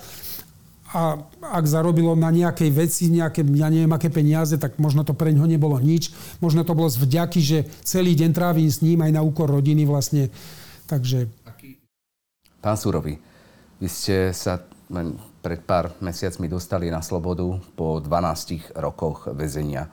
Tam ste si odpíkali 12 rokov za vraždu nejakého istého Petra Klešťa. E, ja som ale e, za čias, keď som pracoval na Černákových vraždách, som sa stretol s veľa ľuďmi a veľa ľudí mi aj povedalo, že práve vy a tá vaša vražda, že tam niečo nesedí a že, a že túto vraždu, že nech ste spáchali čokoľvek alebo nespáchali, ale túto vraždu ste nespáchali. Je to, je to pravda a, a ako to vlastne bolo? Lebo mi to povedali naozaj ľudia z podsvetia, aj policajti. Vedelo to trošku viac ľudí, tak sa chcem na túto vec pýtať, ako to vlastne bolo. Áno, toto je smutné a je to pravdivé. Je to aj, pravda teda? Aj keď e, sa volám Súrový a pracoval som tam, kde som pracoval, takýto postup vyšetrovania takýchto závažných vecí a, a na Slovensku není to s kostolným poriadkom. Je to smutné a odsedel som si za vraždu Klešťa, o ktorom dodnes ani neviem, kto to bol, nikdy v živote som ho nevidel. Trest možno za niekoho iného. Možno som jediný na Slovensku. Sa mi zdá, že v tejto veci je neprávom odsúdený aj Ladislav Bado. Dokonca sa tam teraz vedie aj nejaké vyšetrovanie. Bol tam svedok Alexander Horvát, na základe ktorého krivé výpovede sme mi boli odsúdení. Mm-hmm. Tuším, že sa tam vyšetruje teraz nejaké vydieranie. Už viaceré súdy uznali a nedávno špecializovaný trestný súd vo veci vraždy Holuba, že aj v tejto našej veci Horvát klamal, krivo vypovedal. Aby som ľudí dostal do obrazu. Uh, Peter Kleš uh, bol kamarát uh, Jozefa Holuba, hej? ktorý bol bratom uh, Roberta Holuba a Černák dal, alebo, alebo Kromka, alebo Černák dal pokyn na zavraždenie uh, Jozefa Holuba. Ale keď sa prišlo do bytu, tak E, myslím, že Jozef Holub vyskočil z okna a niekto, a, a Peter Klešťan zostal a bol zavraždený. Hej, dobre, dobre som to tým ľuďom vyrozprával, nejak takto to bolo. Áno, takto to bolo. Ja veľa o tomto skutku viem len z vyšetrovania. Áno. Pretože ako uvádzam, ja neviem, kto bol Peter Kleš, ja som s týmto nemal nič spoločné. Čo teraz e, v Lani potvrdil aj Mikuláš Černák, prvýkrát sa priznal, že spoluorganizoval túto vraždu toho holuba vraždu tohto klešča a pri vraždu Jozefa Holuba, že ju spoluorganizoval s Kolárikom, priznal sa na moje obnove konania, že on dával páchateľom zbranie. Takže vy ste po prepustení z väzenia už dali e, návrh na obnovu konania kvôli tomu, že sa teda cítite byť v tejto veci nevinný a 12 rokov ste si odsedeli? Áno, ako, ako uvádzam, je, je tam nových asi 5 alebo 7 svetkov, ktorí nové skutočnosti uvádzajú. Takisto si podal obnovu konania Ladislav Bado, ten zatiaľ neúspel na prostupňovom súde. V mojej veci, ako vravím, priznal Mikuláš Černák, že v čase, keď sa stala vražda Klešča, som ja bol s ním v Brezne a teda nie v Košiciach. Priznal, že ju spoluorganizoval on, pomenoval, kto to spravil, že Satmári, Sisák a Kromka. Toto popíšte, že, že kto teda spáchal tú vraždu, keď nie vy? No spácha túto vraždu podľa výpovedí tých svetkov aj tých nových svetkov. Vypovedal tam Nikola Pajdič, ktorý je chránený svedok. Vypovedal tam Žolt Balok teraz na tej Badovej obnove, že on viezol tých páchateľov na miesto Čínu že ja Bado sme s tým nemali nič spoločné. Ako vravím, priznal Mikuláš Černák na mojej obnove. A kto bol strelec? Strelec mal byť Alois Kromka. To bola odveta za vraždu e, Kromku?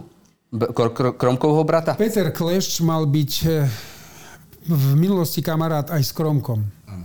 Viem, na pojednávaní v roku 2006, keď som bol najskôr za toto oslobodený a neskôr inou súdkyňou odsúdený len na základe jednej prečítanej výpovede Horváta, tak na tom prvom pojednávaní vypovedal Kromka, že nebohý Peter Klešč mu zatelefonoval v deň pohrebu jeho brata Jána Kromku, keď mal Janka, Jan Kromka e, pohreb. To bol ten nevinný čašník v zásade. To bol ten nevinný čašník, ktorého mal zabiť Robert Holub ako pomstu za, za... za tú streľbu z motorky, kde mal Kromka s roháčom strieľať.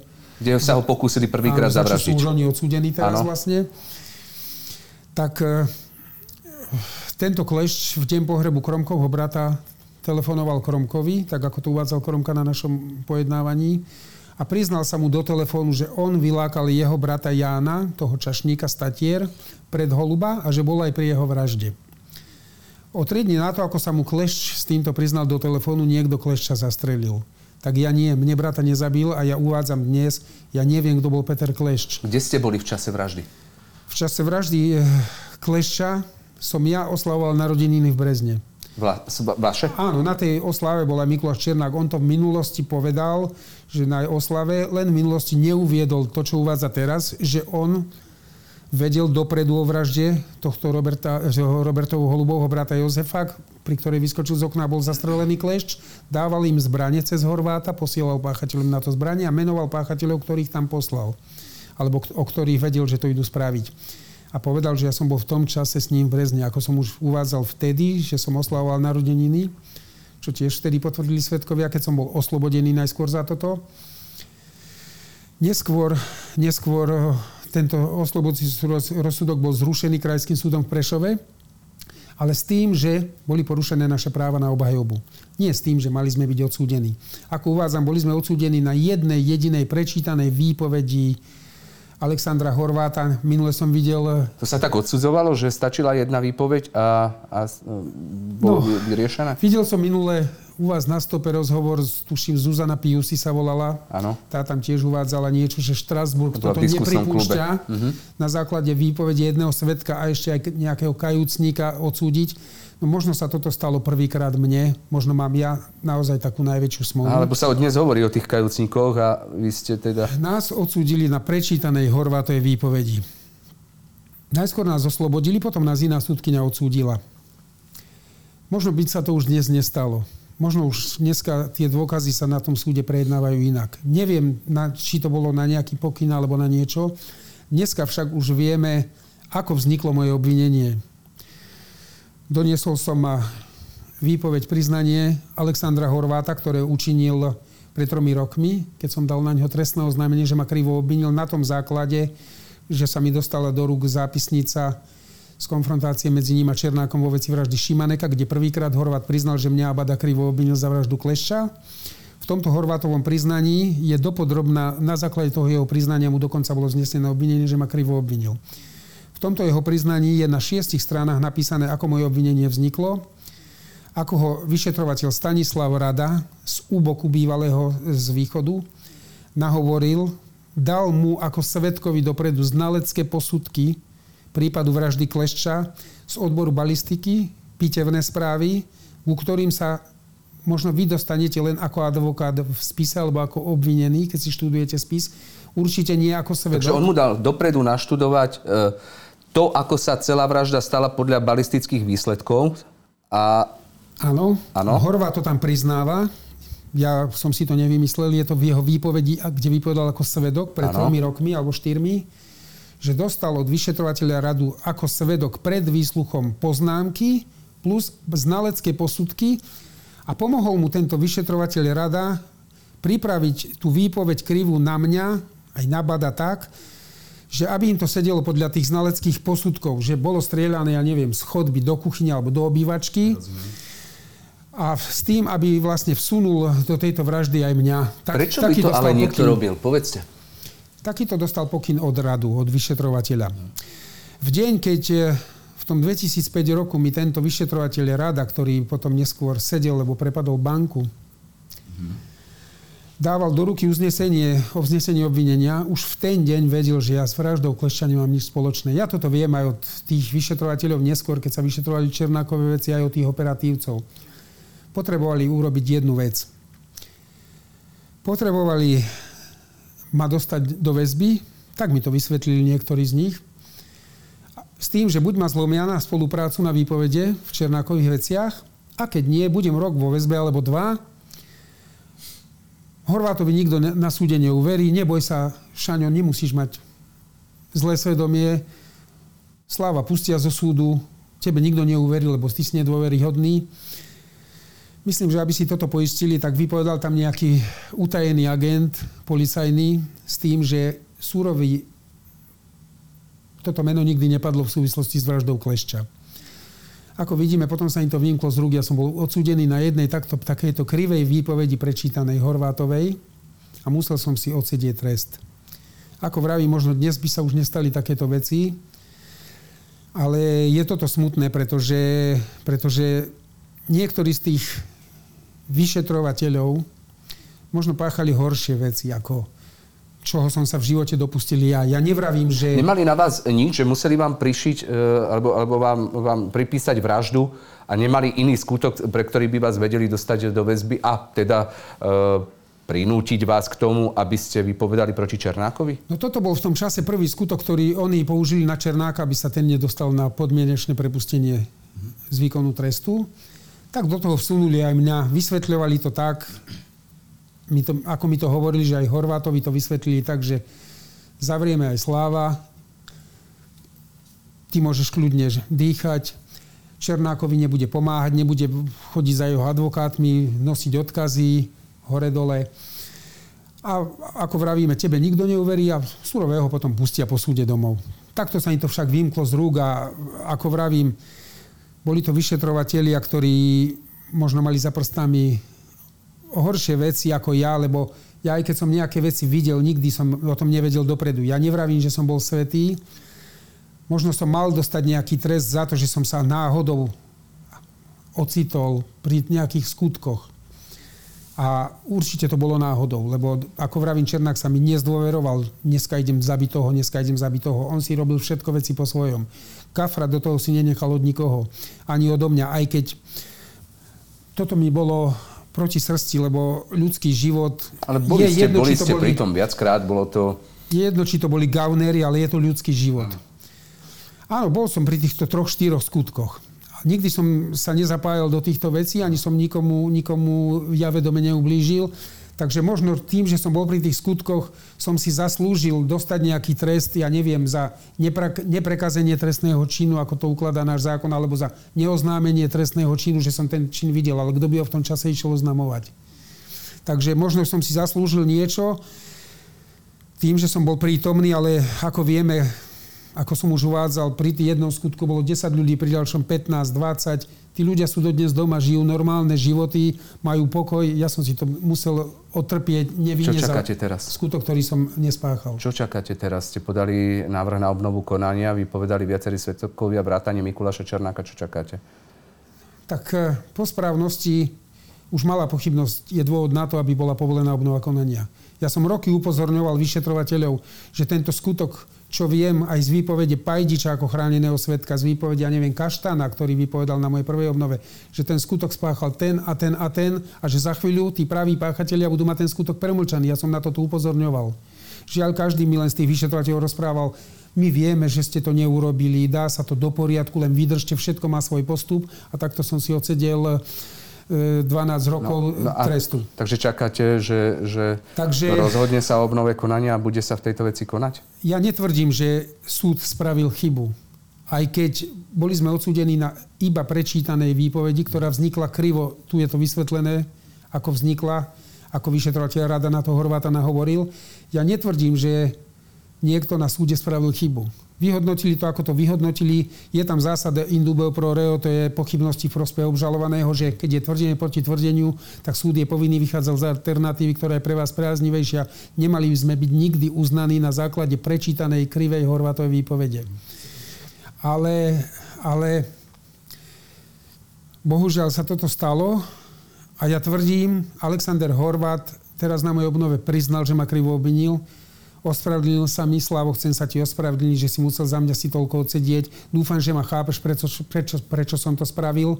Zo strachu, že mi niečo spravíte a tak ďalej. Ospravedlnil sa mi za to. Takže ja tvrdím, Horvát teraz uviedol, chcem niesť následky za to, že som surového a Badakrivo obvinil tak nech sa to, toto rieši sa spravodlivo. Má, áno, už je, už je vytýčená nejaký termín rozhodovania o tejto obnove konania? Moja obnova už sa naťahuje 3 roky. Mm-hmm. 3 roky, ako vravím, bol tam vypočutý Černák, bol tam vypočutý Horvát, ktorý sa priznal.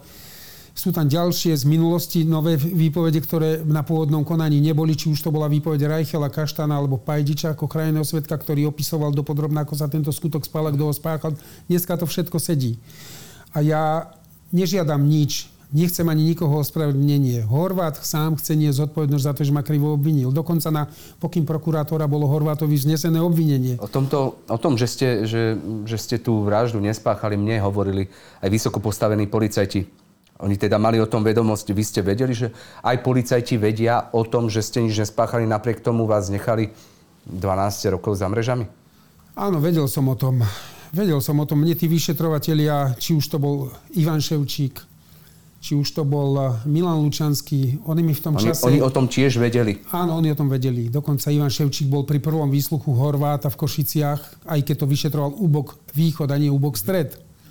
Oni o tom vedeli. Oni Čo mi, spravili? Oni mi to všetci povedali, Slavo, my vieme, že si to neurobil, vydrž, všetko sa dá do poriadku, bude to v poriadku, tam ťa už prvýkrát oslobodili, Horvát nikdy nezopakoval svoju výpoveď na súde, zase ťa oslobodia.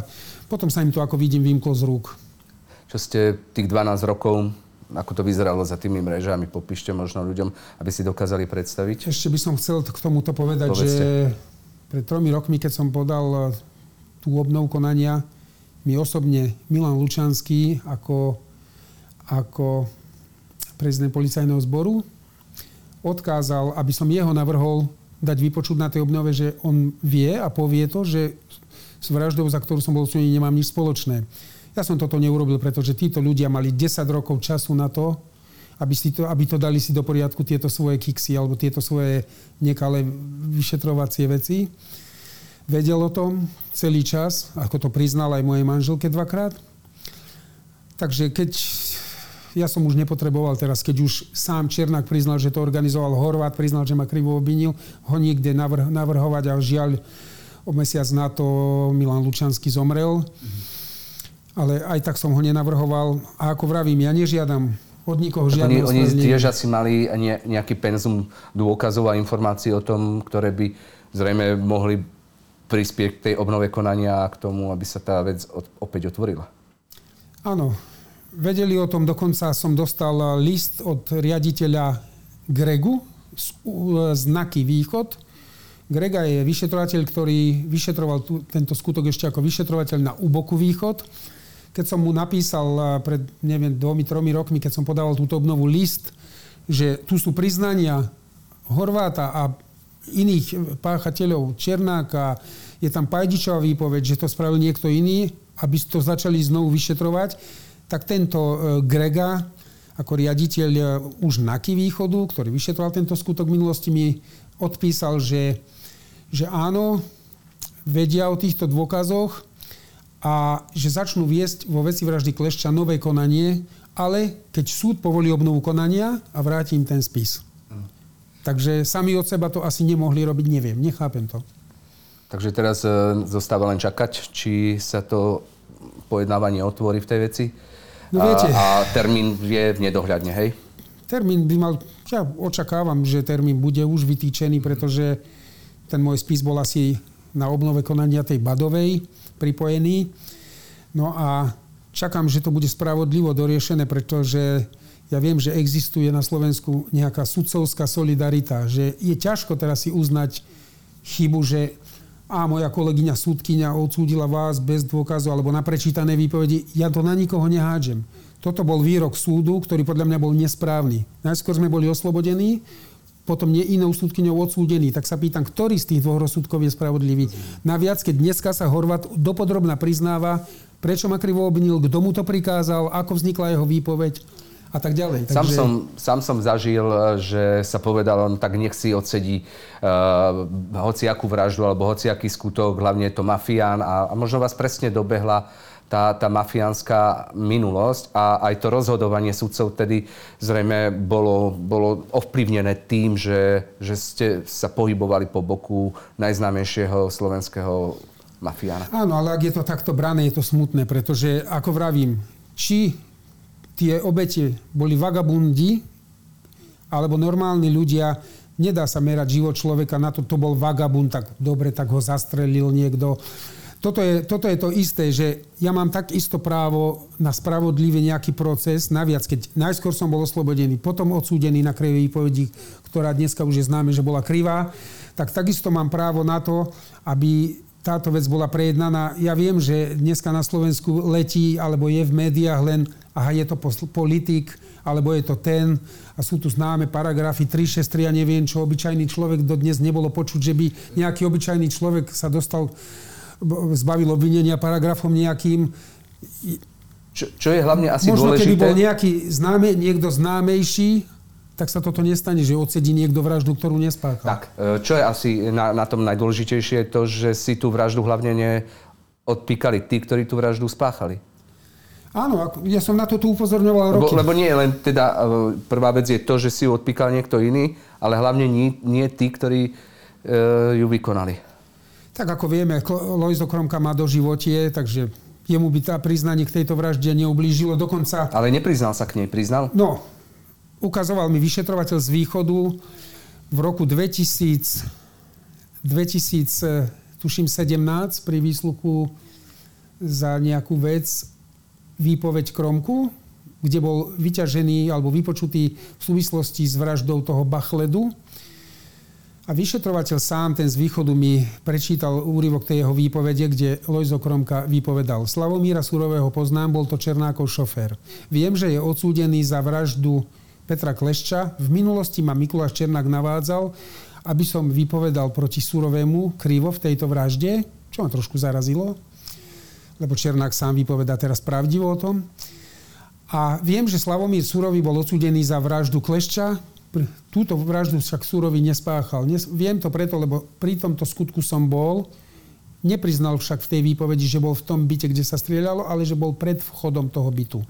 A že do bytu išiel ten a ten a ten Satmári, Sisák a tak ďalej. Čiže priznal aj toto aj Kromka. Ja som ho preto navrhol na moju obnovu, Akurát, že on odmietol vypovedať skrz toho, že sa niekde dozvedel, že Černák sa dohovára s Badom proti nemu v niečom, ja neviem. Kromka bol uznaný vinným aj z vraždy Holuba. A toto je skutok, o ktorom Mikuláš Černák popísal, že vražda Roberta Holuba v Danube súvisí s vraždou Klešča, pri ktorej chceli zabiť Holubovho brata. Ano. Že to mala byť nejaká odplata. Tieto skutky majú súvis. A ak raz uveril špeciálny súd Mikulášovi Černákovi vo veci vraždy Holuba, kde popisoval aj, ako sa stala vražda Klešča, prečo by mu nemal uveriť súd mojej obnove, no, začalo kde sa Mikuláš uveriť, Černák určite. potvrdil, že v čase skutku som bol s ním. To sú nové skutočnosti. Ja viem, že niekomu sa toto nepáči. Ja nežiadam od nikoho žiadne odškodné ani nič. Mne nevráti nič 10 rokov života alebo 12 rokov života kde vyrástli bezo mňa moje deti, mne to nevráti nič. Ja nie som na nikoho nahnevaný. Ak mám nejaké ťažké srdce na niekoho, tak je to ten pokrivený vyšetrovateľ Stanislav Rada, ktorého uvádza vo výpovedi Horvát, že on sa pričinil a pomohol mu vykonštruovať na mňa krivú výpoveď. Ten nech si spýtuje svedomie. Vy ste podali na neho trestné oznámenie? Na neho nie. Spravodlivosť ho dobehla, lebo potom prepadol banku a sedel za lúpež. Ale čo som, by som chcel dodať? tak ako vedeli na krivej Horvátovej výpovedi obviniť mňa a odsúdiť ma dokonca, tak keď sa Horvát v tejto výpovedi, že ma krivo obvinil, priznáva, že ho prinútil tento bývalý vyšetrovateľ Stanislav Rada, ktorý potom prepadol banku na mňa krivo vypovedať, tak sa pýtam, prečo prokurátor alebo vyšetrovateľ, ktorí sú povinní zo zákona vyšetriť alebo stíhať každý trestný čin, o ktorom sa dozvedia, prečo po priznaní Horváta, že ho nahovoril tento bývalý vyšetrovateľ rada na túto krivú výpoveď, ani len nevypočuli na, tejto, na základe tohto Horvátovej výpovedi toho radu k veci, aby sa k tomu vyjadril. Nie je to ešte, aby ho obvinili. Mali ho obviniť. Aj mňa obvinili len na Horvátovej výpovedi. Jeho ani len nevypočuli dodnes za to. Takže je to, je to také divné a vrajím, spravodlivosť je takto postavená. Niekto je známy, niekto je politik, niekoho sa týkajú také veci, na niekoho sa pozerá Keby... tak, na niekoho inak. Ja som, ja musím povedať, ja som, ja sa nepovažujem za nejakého mafiána. Ja som rok poznal Černáka, z toho viac menej som mu vybavoval veci, ktoré potreboval. Či ho niekde odviesť, či niekde papiere nejaké odviesť, či jeho žene ísť niečo kúpiť, či sa mu o auto postarať, do servisu odviesť a tak ďalej. Videl som tri alebo štyri vraždy, ku ktorým som sa ja nepýtal, Miky, zober ma, ideš robiť vraždu, zober ma tam. Ja som nevedel, čo on ide robiť. Rozprávali sa všelijaké historky samozrejme aj, aj o, o tej vaše, vašej účasti. Takže e, ľudia vás mohli, e, aj vnímajú zrejme aj z tých historiek rôznych. Áno, vnímali, ale viete ako, to, viete, ako to bolo, že v tom čase každý prišiel, každý sa pchal e, Černákovi, Do zadku. tomu, Kaštanovi, tomu, mne. Odídete a ľudia zase začnú, viete, ako zase začnú, ve ten bol taký, tá, vrátite sa naspäť, ahoj, ahoj, ahoj. Rozumiem. Ja, viete, to sú Keby také ste... veci. Ja som, ja som sa nepovažoval za nejakého mafiána. Ani neviem, či to bola v tom čase, ani neexistoval paragraf, že organizovaná skupina. To boli Černákovi, viac menej ľudia, s ktorými sa poznal od malička, či už zo školských čias. Kaštan bol z vedľajšej dediny, ten bol, Piliar bol z tej, zase z vedľajšej dediny a tak ďalej. Čiže to boli takí ľudia, by som nepovedal, že organizovaná nejaká skupina. Banda. Taká. Keby ste mali povedať, odsedeli ste si 12 rokov, je to určite veľa, koľko by ste si zaslúžili? Zaslúžili...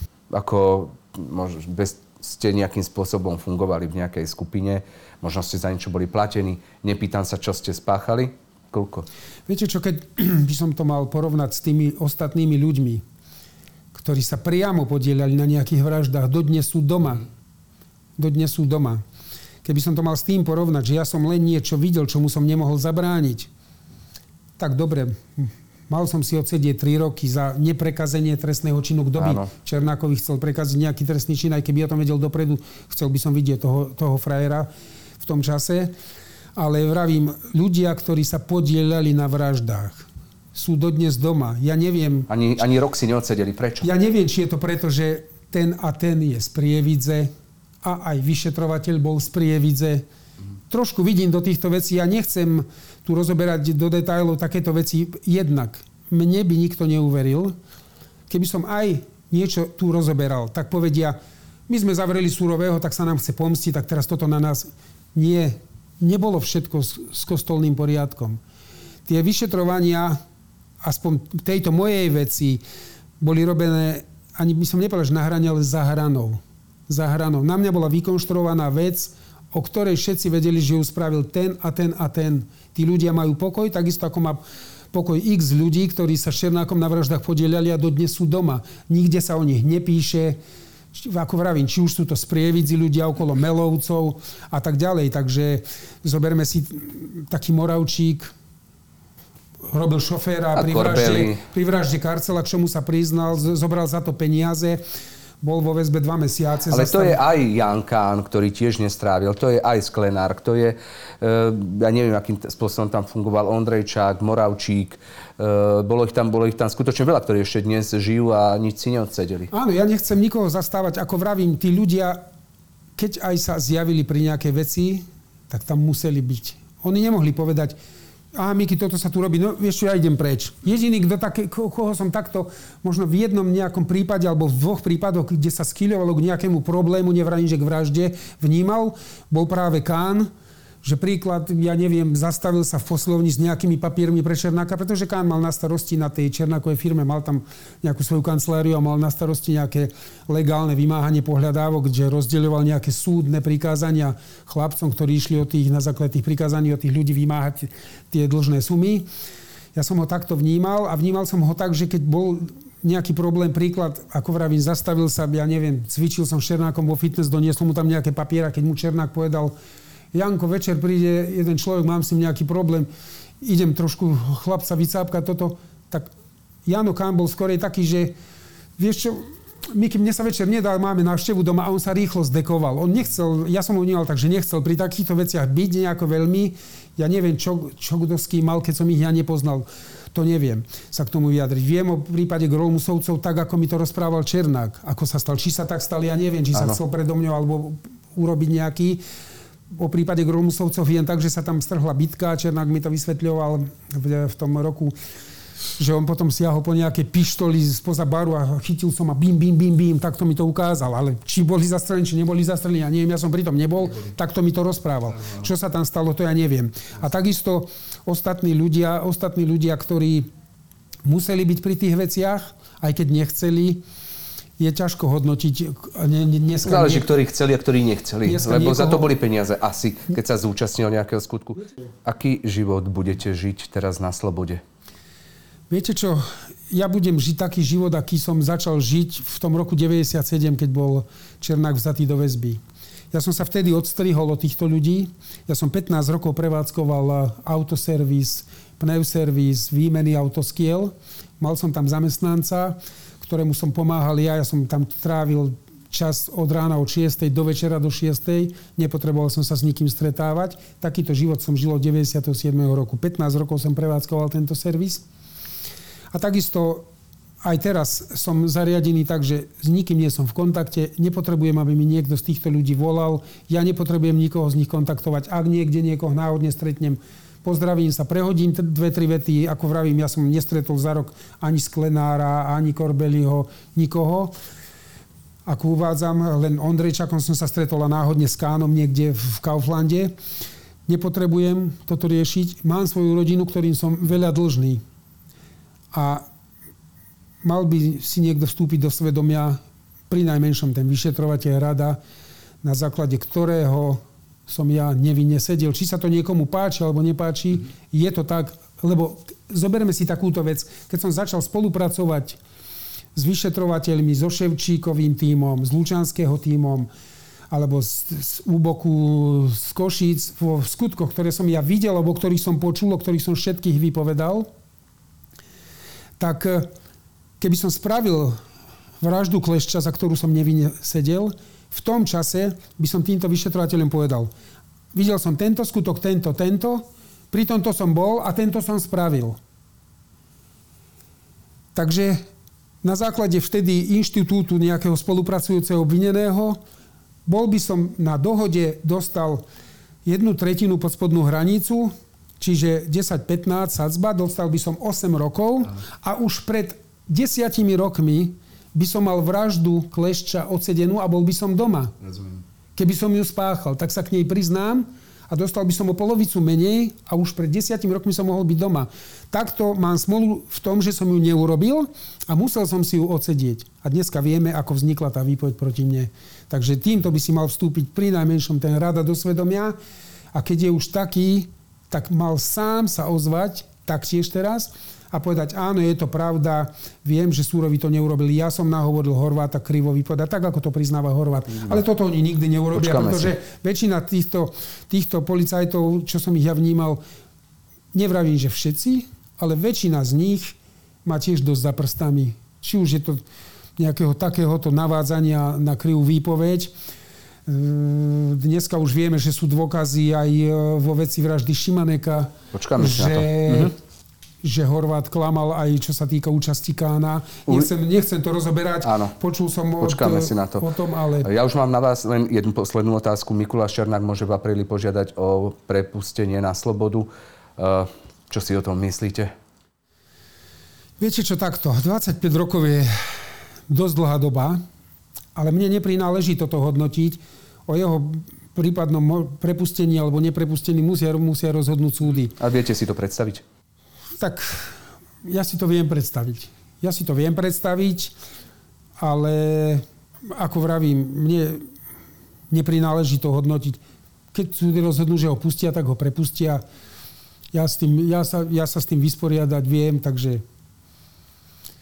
to je už len, to je už len na orgánoch, ako rozhodnú v jeho, jeho veci, ale zase treba si uvedomiť, že idú Vianoce, že by som chcel touto cestou aj popriať ľuďom veselé sviatky, menej toho, čo vyrušuje ľudí, toho politického hašterenia, pretože zoberme si, že za totality ľudia dostávali poukazy k moru. Dneska vám treba dať štvrť výplaty, keď idete k zubárovi. A, a takisto, takisto si treba uvedomiť, že o dva týždne sú Vianoce, alebo kedy. A minimálne 30 deťom bude chýbať pri stole otec. Takže na toto by sa bol, bolo treba skôr spýtať tých pozostalých po tých obetiach, čo si o tomto myslia, ale ako, rozhodne súd, tak rozhodne. Takže... My budeme ten váš prípad, aj tú vašu obnovu konania určite sledovať. Ja verím, že sa tu v štúdiu ešte stretneme a preberieme aj to, ako to možno dopadlo. Mojím hostom bol e, Slavomír Surový, e, človek, ktorý si prežil Černákové besnenie a aj, aj teda bol členom gangu Černákovcov. Ja vám ďakujem za návštevu. Ďakujem aj ja a prajem všetkým pekný a krajší život. Ďakujem.